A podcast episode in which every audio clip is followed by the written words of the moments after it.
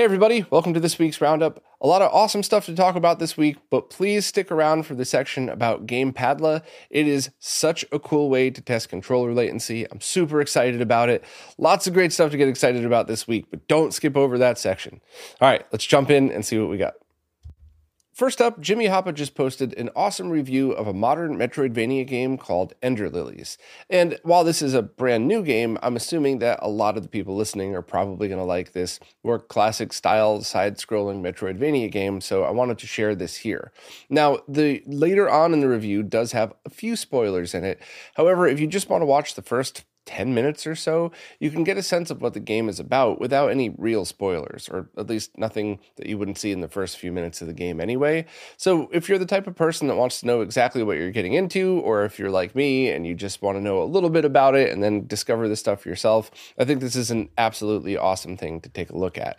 As always, Jimmy goes through and has some screenshots and a very awesome written write up as well, if that's how you prefer to, to get your reviews and overviews and stuff like that. But either way, I would definitely take a look because uh, if you're into that style game, this seems like a perfect thing to play, and it's definitely now been added on my added to my list of games that I'm really looking forward to play in the hopefully in the next year whenever I have time to. But this looks very cool, and thanks to Jimmy for posting this. Here's a fun one. Apparently, the Saturn version of Bomberman had three bonus stages that could only be unlocked if you were using the S Bomb controller, the Bomberman controller, and it would require you to put the center switch in the HU position, and then you could unlock those three stages only if you had that controller. So, the developer Malenko behind the Bomberman Fight fan translation reached out to another Saturn hacker, Bo Bales, and asked if there was some way to patch the game so that you could access these stages without that specific controller. And Bo was able to do it. So now, if you have that game, you could use the X Delta utility to patch it and just be able to play those stages without that crazy looking controller. So, this was a lot of fun for me because I didn't know that controller existed at all, let alone three extra stages for it. So, this seems kind of fun. And it seems like a no brainer if you have the ability to load Saturn Homebrew and you're a fan of Bomberman. So, definitely t- uh, check out Patrick's post. Um, all the details are in there, including links to patches and everything. But that one seemed like a lot of fun. Next up, Chris from Displaced Gamers just posted a video talking about why the frame rate of Dr. Jekyll and Mr. Hyde for NES is so crazy and never consistent. And this is the first video in what he's calling Behind the Code Leveled Up. So, the Behind the Code series are the ones that we often talk about here that are absolutely awesome deep dives into the code behind what has been NES games so far. And I found them to be really interesting because even though I am not at all a programmer and some things do go over my head, Chris always presents it in a way where just stick with the video and everything will fall into place. And even if you didn't understand a giant chunk of the code, you'll definitely understand how it applies to the game because of all the really great examples that he shows.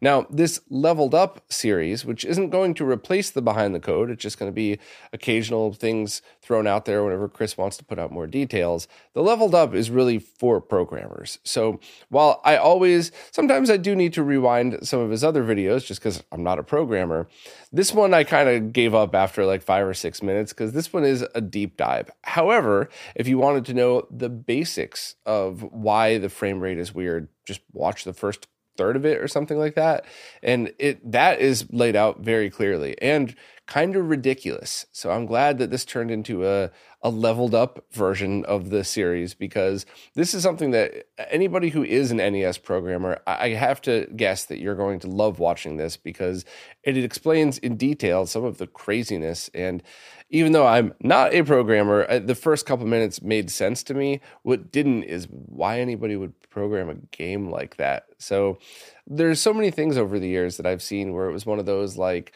scrappy team of you know underdogs trying to get it done, and uh, that I don't know. This one was weird. I don't get it, but maybe you'll get it if you watch the video. But I'm happy that Chris did it, and I'm I'm more than happy to promote all of this stuff because there are a lot of really good programmers out there that hey, if you wanted to make a modern NES game, seeing the wrong way to do it, uh, it might actually open your eyes to some really cool tricks on new ways to accomplish good games. So definitely give it a watch.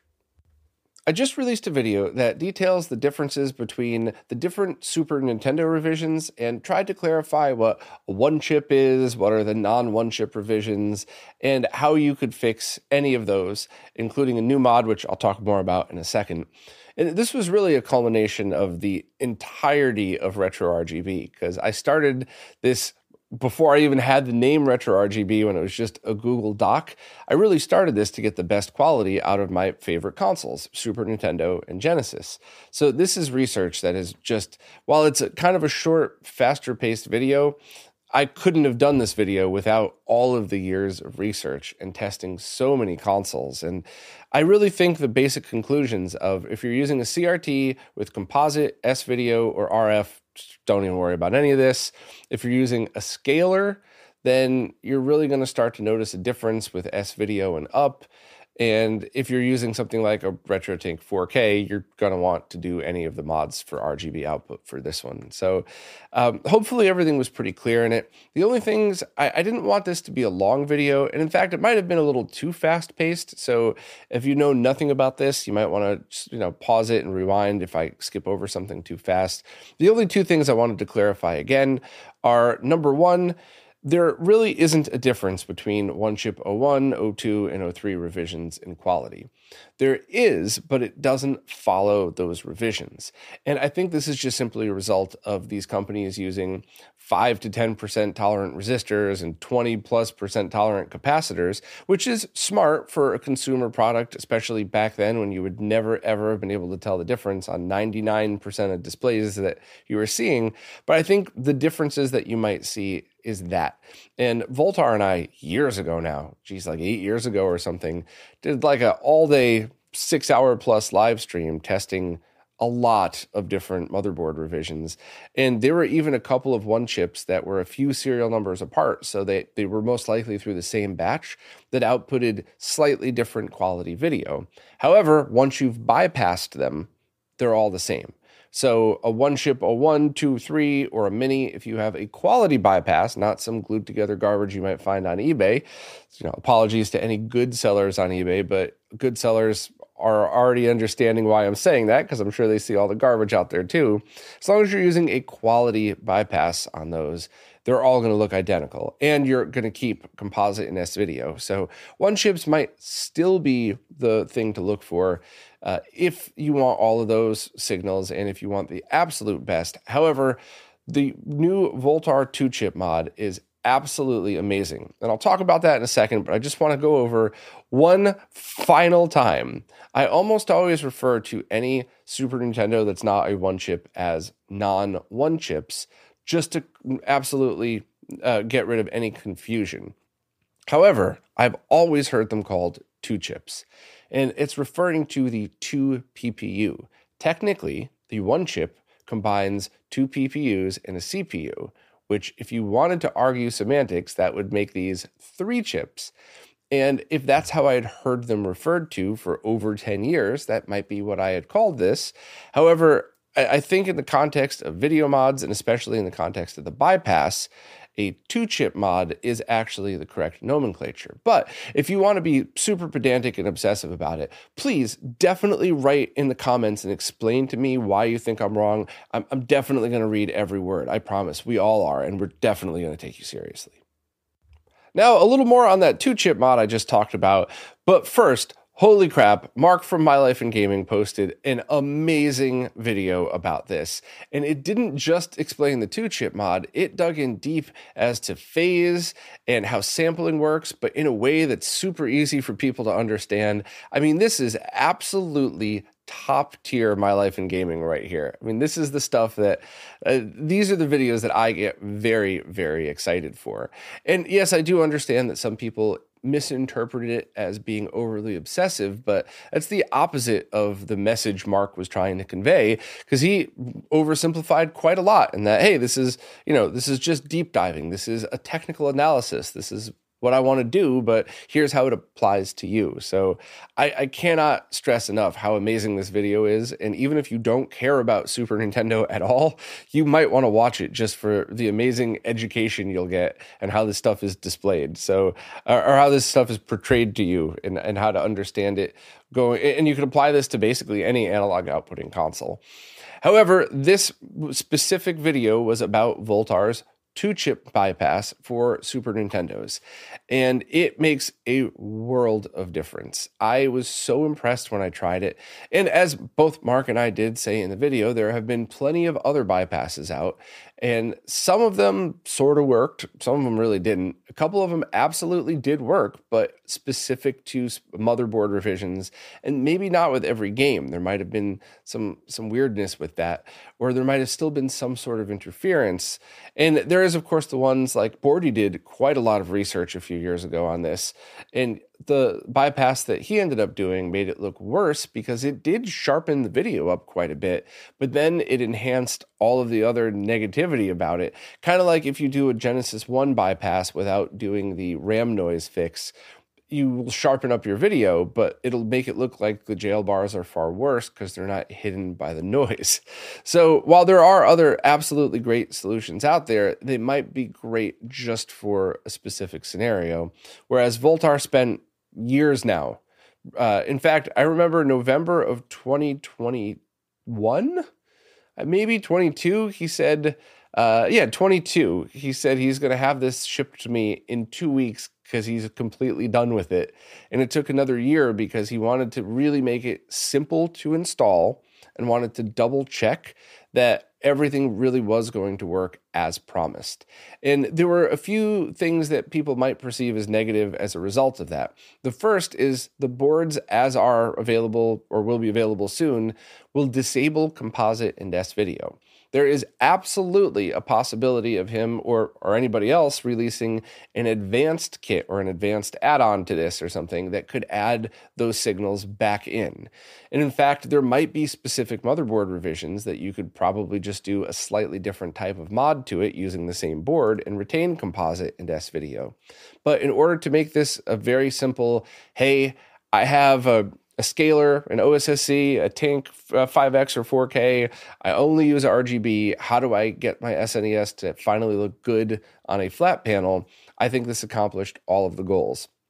The other thing that I'm sure some people are going to be upset about is this was really important to Voultar to get right. So he wanted to make sure that the first couple of rounds of boards installed were installed by him personally to make sure there were no more gutches. Because anybody that's ever done any kind of thing like this, where you install it in multiple motherboard revisions that each have their own quirks, even if you test every board revision, maybe there is a PPU revision difference, which I, I ran into on a live stream, which I'll probably talk about next week. You could have the same motherboard revision, a different PPU revision, and not even realize there were multiple revisions. So he wants to have people send their consoles in. He's going to do the mod. That way he could double check everything, and then the board is going to be released for do it yourselfers. I 100% support this. If I had spent multiple years working on something like this, I would probably do the same thing. Um, you know, people are going to say negative things about that no matter what, but just be patient. These do it yourself boards will be out at some point, and uh, I just I'm very excited for it. I had a, a, lot of fun making the video and doing the testing. I have a Retro Gamer Store Super Famicom case with a Voultar mod built in. I'm going to have to list for sale soon. I also going to have to list that Optimus uh, modded SNES because even though it looks great, it's uh, I spent an insane amount of money getting all of this stuff in, all of these SNES consoles. I got to really try to recoup recoup some of my costs. So if you're interested in that stuff or maybe uh, some others, definitely let me know in the comments message me and I'll see what I can do. But just once again, very cool mod, but holy crap, what an excellent video for Mark. So please, you know, even if you don't have time to watch the whole video now, go through and read the post because Mark does a great job summarizing this stuff. And then definitely add this to your must watch list because what a great video and uh, what a very cool mod that I'm uh, very happy to see get out there. Tito from Macho Nacho Productions just did a really interesting video about a Game Boy Color prototype dev board. So I think a few people may have seen some of the development kits floating around by Intelligent Systems. I owned uh, one for the, or a couple of them for the DS, not the 3DS, but just the regular DS. And those are interesting and those are all worth a closer look. However, this was a prototype of one of them for the Game Boy Color. And it was really neat because there was a different boot screen and I think there might have been uh, uh, different color palette options. I believe Tito may have followed up on a with a social media post on one of those to check that out. But this was just a really neat um, exposure to what the development must have been like back then because you see the boards you see how you're able to test and uh, the board that tito used also had ability to plug into a computer. There was another kit that he showed. I don't want to spoil it but you also get to see a laptop with period or time period correct software running on it so you can see how the whole process worked start to finish it, so this was a fun one. Um, you know i like all of tito's videos. The instructional videos are great and super helpful. But also, this one, I mean, you know, you're not going to find one of these, but I still really enjoyed the look into it, you know, so just to see what it was like, see how it worked. And I think this was very cool. So if you're a curious person or a collector just looking for, hey, you know, what other neat thing could I try to hunt down if there's only a few of in the world or something like that, I definitely recommend the video. This was definitely a fun one. Okay, anybody who cares about controller latency needs to get very excited because there is a new piece of software with a hardware companion called GamePadla that works on Windows as well as Mac and possibly Linux as well that helps you test the latency of controllers. And it is kind of a two part thing. It does have software that you could use where you could just test your controller as is. And it's not super accurate because it's doing quite a few things to try and guess the latency. However, if you get a cheap Arduino, uh, I got one of these, uh, I think the Nano or Micro or whatever it is, I got a three pack for less than 20 bucks. You could wire up a, a, signal to one of the pads on the controller and ground. And much like the MiSTer test kit I've talked about, you could use Windows to test extremely accurate latency. So, what this is going to end up doing is have another database out there of testing controllers that allows you to understand which are the best ones to buy. And I think that is so crucially important because there are controllers out there that look cool, but are super laggy. And there are controllers out there that are absolutely amazing in one or two modes and terrible in another. So it's still a great controller and still one that I would recommend. Just make sure to use it in mode A and not mode B or something like that.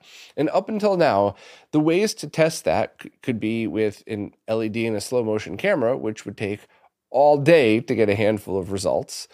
And it's fairly accurate. Or you could use the MiSTer test kit, which, to be honest, if you already own a MiSTer with an I/O board that has a, SNAC user I/O port, it still is an excellent way to do this, and probably what I would recommend if you already own a MiSTer with that extra I/O board on there, of course, and that will get you down to the millisecond measurements. And this does the same thing using Windows. The only downside is anybody who's ever used Windows knows that sometimes it gets bloated. So there's a potential of you having spyware, viruses, something on your computer, or just a really old bloated computer that came from the factory with a bunch of software on it. So technically, your computer might be slower than if you had just erased Windows and started over. That is the only downside to this. However, I'm already talking to a few people behind the scenes as to working on ways that will make this uh, make that less of an option. But we're still talking about milliseconds here. So that's what really makes this so exciting is even if your Windows machine is a little slower than others, unless it's way off, which you'll know immediately, of course, when running the tests, you should be able to get millisecond level measurements for your controller. And I did an interview with the creator, John, and his girlfriend, Anna, who put together a video on how to make the hardware for this. And it, was just exciting to hear other people get as into this stuff as most of us are. So, what does this mean for you? If you don't have the time or patience to do any of this stuff, now you just have another database to check to verify what controllers you might want to buy. So everybody will benefit. However, if you even give the tiniest bit of a shit about this stuff, you could do something like buy a verified controller. And when you go to do some PC gaming, maybe you could just run the not as accurate software only lag test, and that could verify that your setup's running well. So here's just a, a silly but honestly very accurate example. Let's say you buy a, a controller that's been tested at eight milliseconds of latency in wireless mode. You bring it home and you use the software only test, and you get eight or nine milliseconds or 10 milliseconds. And you're like, okay, cool. Every time you go for a hardcore gaming session, just run that test really quickly. And if you get about the same, great. But what if you do that one day and you get 30 milliseconds out of nowhere? Nothing, you thought nothing was changed. Just maybe try restarting your computer or see what else happened. But what a quick and awesome way to verify your setup before a gaming session. I think that that alone, uh, you know, uh, half the people listening are probably going to go, I'm not doing that every time I play a game. That's stupid. And the other half of the people listening are going, wow, so I could spend like 20, 30 seconds testing something to make sure, like, hell yeah, I'm going in to do that. So, you know, there's definitely two camps, but also if you care a little bit, even a little bit about testing your own stuff, this is amazing. And I actually think this should be pretty much mandatory for any controller manufacturer. Funny enough, I found out about GamePadla from Robert from Retro Fighters. So we already have one company who they're the ones who bought a full MiSTer kit off of me. I gave them a I got them a really awesome Retro Castle kit in order to test latency that way. So I think they should do both. I think they should have both setups running. Once you've soldered the wire to your controller, eh, that's going to take the longest amount of time. So they should be able to test it in both modes and verify all of this stuff. And I think all controller manufacturers should. And telling them that they have to buy a MiSTer, learn how to use it, learn how to use the other stuff, you know, that's kind of a big ask for some of these places. That's why it was so awesome that Retro Fighters was all in from the beginning on it. But asking somebody to take a computer, even an older laptop, just dedicate it to this, buy a cheap piece of testing hardware and just solder two points to a PCB. I mean, that is about as easy of a request as you could ask any company and any controller company that pushes back uh, should probably be a little suspicious of why they're pushing back for for doing stuff like that. So uh, this is one more step to really pushing companies to publish their lag testing testing results and be more transparent about it. So definitely try the free software, even if you're just curious. Um, I really strongly recommend listening to the interview as well. It was kind of on the shorter side. Uh, English is not their first language, and they were very concerned that it wasn't going to flow smoothly. I thought it went great either way. But then John even offered to edit it and add some B roll footage in there for some more uh, visualizations, which was so nice of him. So it's kind of a short one, but I still think that uh, I really, almost because it's short, it's like a must listen now because you get to hear exactly what the software is about and why they ended up doing it. And I just very, in case you can't tell, I'm super excited about this because while it might not seem like that big of a deal now, this has the potential to change how all gamers, modern, retro, doesn't matter. This has the potential to change how all gamers start to view their controllers. Hey, there's a brand new controller. Nice. What's the latency? Let me check the GamePadla database, maybe even reference the MiSTer database as well and see what it's like before buying. So, this is absolutely awesome. I hope to do a live stream of this uh, maybe I'll do it right after I'm done recording these and try to, squeeze it all in during the day today. Maybe I'll do it later in the week, but I, I just want to try this out myself uh, and I want to do it live to show everybody. So um, if I do, I'll embed it in the post. At the moment, I have our MiSTer lag testing videos embedded in there. So just kind of uh, as a reference, so you can see how both work. They're, basically, they work very similar. So definitely check all this stuff out. And thanks again to John and Anna for for taking the time to do this because it was very cool, and uh, I'm really excited to see where this goes. Now it's time for this week's MiSTer Updates, care of Lu from Lu's Retro Source. As usual, I'm just going to skim through these and add my thoughts when I feel like it. But if you want visual examples and more details, please check out Lu's video. First up, I am super happy that the MiSTeX project is starting to come to fruition. Now, that is the not so much fork, but evolution of making MiSTer work on multiple hardware platforms. That was started by Hans. I had done the interview with him last year and uh, really enjoyed the interview, and I was really happy to see this um, this kind of come about. And now it's the first prototype is heading to production for a production sample prototype, and it's based on a QM Tech FPGA, not the Intel based one that is on the DE10. So this will still require porting of the cores. However, there's two options that are pretty exciting. One is probably about $120 to run basically almost everything that MiSTer could run, which is very cheap, all things considered. But there's also going to be a version that uses a, uh, a FPGA that is more powerful than the one on the DE10, and it'll run about 200 bucks total in hardware cost, which is really cool. So this is I mean, this has the potential to be a game changer. And this is something that, you know, I really think the MiSTeX framework, if you will, is something that the whole community should really embrace. And I mean this with support and thanks to Sorg and the MiSTer Project. I mean, this, once again, this is not a fork of the project saying, screw them, come do it our way. This is embracing the original. And I think that when other platforms are released, like the QM Tech based stuff, this is really what's going to ensure that all of the hard work in the MiSTer project doesn't get lost. It could just evolve with hardware. And it's got so much potential that I would actually say that people should really take a look at the projects they're currently working on and see if that fits. I know there's a bunch of different projects out there. Mars is uh, the one that's been the most vocal, but there's a few other projects that are looking to basically port MiSTer to other hardware. And it might be worth pausing, seeing where you're at in development, and kind of seeing where this could take you. And I mean that with love, and I'm certainly not picking on Mars. It's just they were the the loudest and most vocal to announce a new platform. I don't know how far along they are with hardware design, but with prices like this, maybe maybe that would be more maybe their efforts would be better spent just grabbing this, adapting it to you know their their goals for what it plugs into and embracing this instead of building it all from scratch or, or maybe their board is completely done i honestly don't know i haven't heard any major updates but i'm just saying this has the potential to be all of those other projects while still embracing the core MiSTer stuff as well. So I could talk for another hour about this. I'm just going to move on, but I'm excited to see Hans make progress, and I just hope the community welcomes welcomes this with open arms, not as competition because it's not. It really is. I couldn't think of a more respectful way to help take all of the work that's already out there and ensure that it could grow with the new hardware that's released. Next up, the TapTo project has been officially released, and that's the one that offers tools uh, to launch games from NFC, whether it's the tap cards or the, the HuCard style cards. So this is very fun and very exciting, and uh, I think for people that like a tactile experience, this is as close as you're going to get in MiSTer's current form of loading cartridges. Even they're not cartridges, but hopefully you get what I mean. Next, the Groovy MiSTer project has been updated to support audio. So Calamity added audio streaming as well, which means just like the original beta, you could get audio and video through your MiSTer onto a CRT with only a few milliseconds of latency compared to the main PC that it is running on.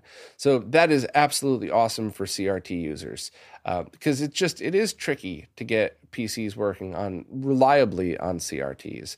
So this is definitely something that I, I think has amazing potential. And once again, I, I always look to what could happen through this. I bet you it could be pretty easily ported once everything is um, is worked out to do things like stream videos, your 480i videos to a CRT. That's not easy to do. Uh, it might be able to play PC games like imagine AM2R 240p that way. I think that is great. So to see progress being made on that is very cool. Um, there is also front end support being worked on and other emulators being ported over to it. So we'll let you know if there's uh, an official release of that. Uh, next up, Jimmy Stone's made some changes to the Robotron core that makes uh, that has high score auto saving. There's also some more info and updates on the N64 core. Once again, if you are into FPGA development at all, Robert's Patreon should be like a must subscribe. He goes into detail talking about the different things that he's doing to to to perfect the core, to work out all the bugs. It really is just super impressive. And even though I'm not smart enough to understand a lot of it, I still really appreciate reading it and just I read every one. So thank you, Robert. Um, MiSTer Laggies are now available in Europe from Ultimate MiSTer MiSTer Laggy is that lag tester that you could use if you have any I/O port, so the uh, the SNAC port in your MiSTer to test display latency, and that was done by Martin, aka Wickerwaka. And while I wouldn't say go buy a MiSTer just to do this, now your MiSTer. If you already own one, it seems like a no brainer to get a a ten dollar or ten euro thing that allows you to have essentially a time sleuth built into your MiSTer very cool that the MiSTer is now a, a very handy tool as well as the, you know the best FPGA gaming platform you could get. Love it. Next, Jotego updated a bunch of old cores uh, just for maintenance releases. And I know it's not as exciting as new cores being released, but I certainly really appreciate when developers go back and refine their previous cores, especially if they've learned something new on a newer one or if they have a, a better uh, reverse engineered chip, they could add that code. And that's exactly the type of thing Jotego did. So it affects a bunch of arcade cores and also re, uh, enabled some Street Fighter ROM hacks.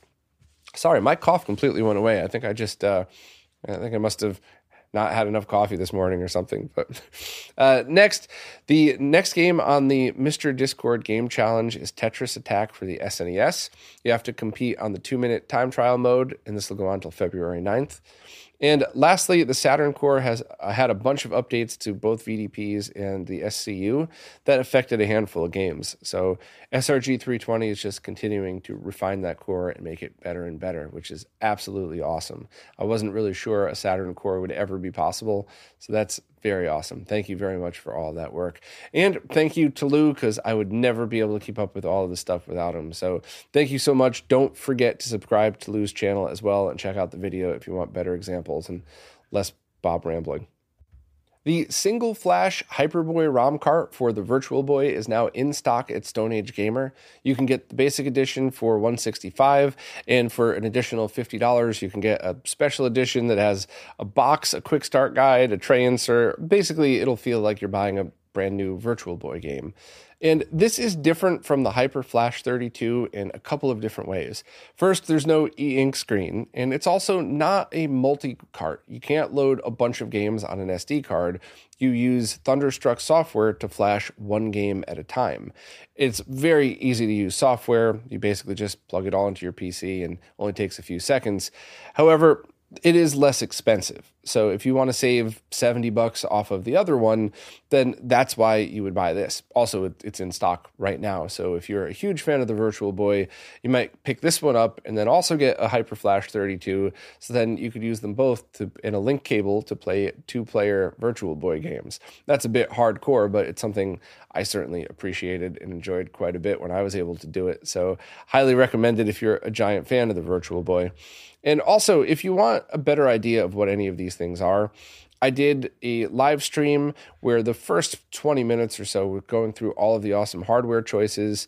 Uh, and then I, I, showed some game footage. So if you were interested in that, cool. If not, just drop off after the beginning. And I also did a pretty deep dive video of the Hyper Flash 32 e ink version. So if you wanted to know what these things are like, you could watch that and just know that this is the single flash version, but it can play the entire library, including homebrew. So that is another reason that you might want to pick this one up, in that you could at least access all of the homebrew and all of the awesomeness for a cheaper price. So if uh, if you're interested, definitely check out Ronnie's post. The uh, the link to buy it's right up here, and it is still once again in stock and ready to go at the moment. Lex Locatelli just posted a video about how to color calibrate your CRT, which is something that most people don't realize how important it is. And while you can color calibrate by eye, and I do know a few people who are ridiculously good at doing it that way, your eyes are not perfect and can be fooled by the way a CRT draws its image. So you really need a colorimeter in order to do that properly. And this guide uses completely free software as well as colorimeters that you could buy new for 200, but you could get them used for way cheaper. I have one sitting over there that I got for a fraction of that used on eBay a while back. Still haven't used it, so I'm going to watch Lex's guide and maybe finally put that uh, put that to good use. But this guide is absolutely awesome. It uh, it is inspired by a lot of other work that's been out there, including work from Dan Mons, who wrote the post. So if it's uh, getting the thumbs up, thumbs up from Dan Mons, then this is obviously a calibration video worth watching.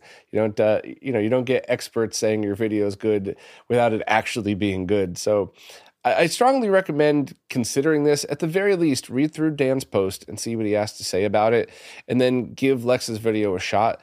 The one other thing to note is you could calibrate technically any SDR display this way, including even a brand new OLED TV in SDR mode. So if you wanted to make sure that the colors were coming out properly, I would absolutely do something like this.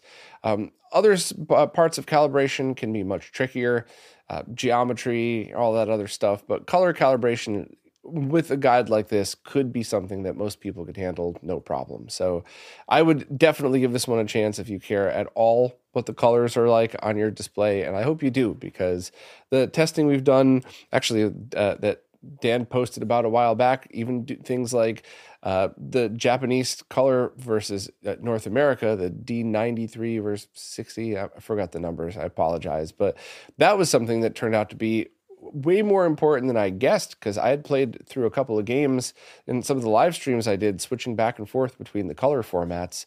And it really made a big deal to me at least. So stuff like this is important and I'm so glad that there's tools out there and guides like this that allow you to do that much easier. So thanks very much to Lex and of course thanks to Dan for all of the calibration stuff that, that he's been doing over the years.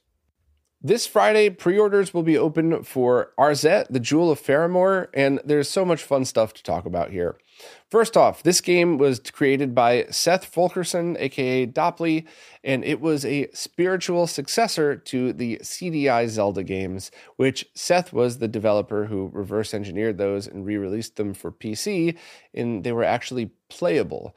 So after doing that, Seth was inspired to make his own game and ended up making this, which all of the reviews that I've heard of it so far describe it as being a good game, but also fun and just something that puts a smile on your face when you're playing it. You know, it's got some tongue in cheek CDI based humor, uh, but it also is just a good game. So I'm very excited to try it out.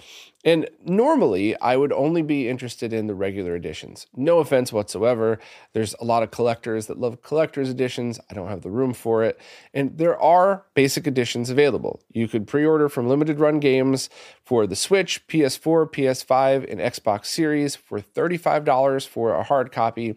So that alone is awesome. I love that there's just normal, in fact, cheaper than normal prices to get this but you could also get special editions for 90, which include a bunch of pretty cool special edition style stuff and a pink CDI style remote controller thing.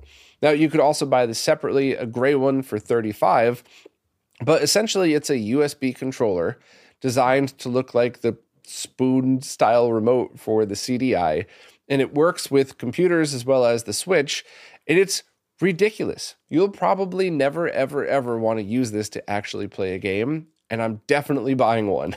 In fact, I might buy it just to leave plugged into my MiSTer instead of a keyboard and just program, you know, menu buttons and stuff like that.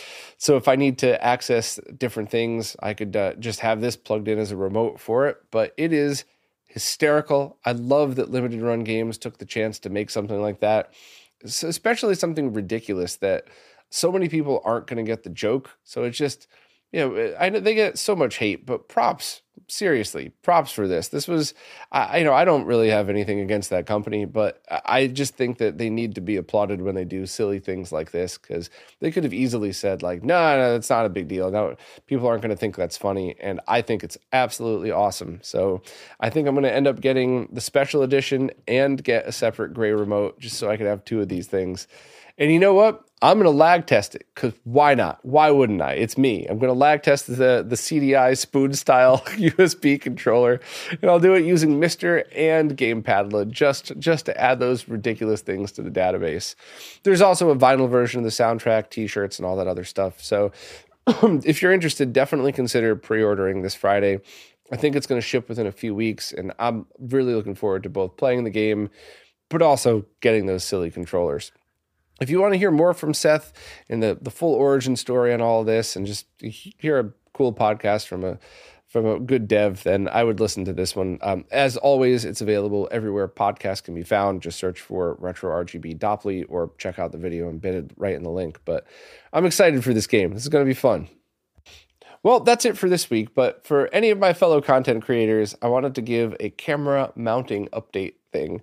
Uh, I finally, after two plus years of having a short mic stand balanced on an upside down rack of CDs with my camera mounted to it, I got a ceiling mount.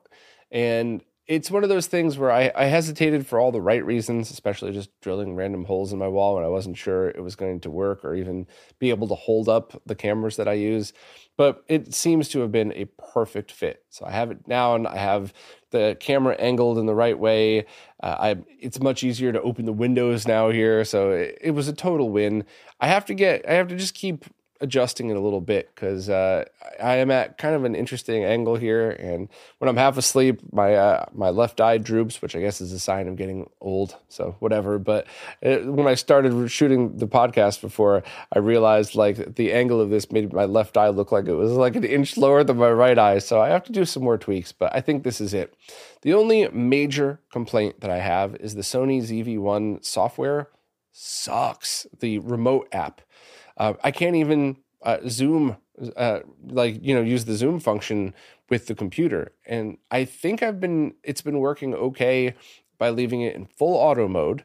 And then all I have to do is reach underneath, power on the camera, and then zoom in a little bit. Uh, once I set the zoom, maybe adjust it a tiny bit, it's been fine. But it would be way easier if I didn't have to do that at all. If I could just power it on, load up an app, and zoom and you know, the auto functions seem to be okay. I don't think it's, you know, swapping between focusing on me and the backgrounds. I don't think the color's been off, but I still prefer manual mode.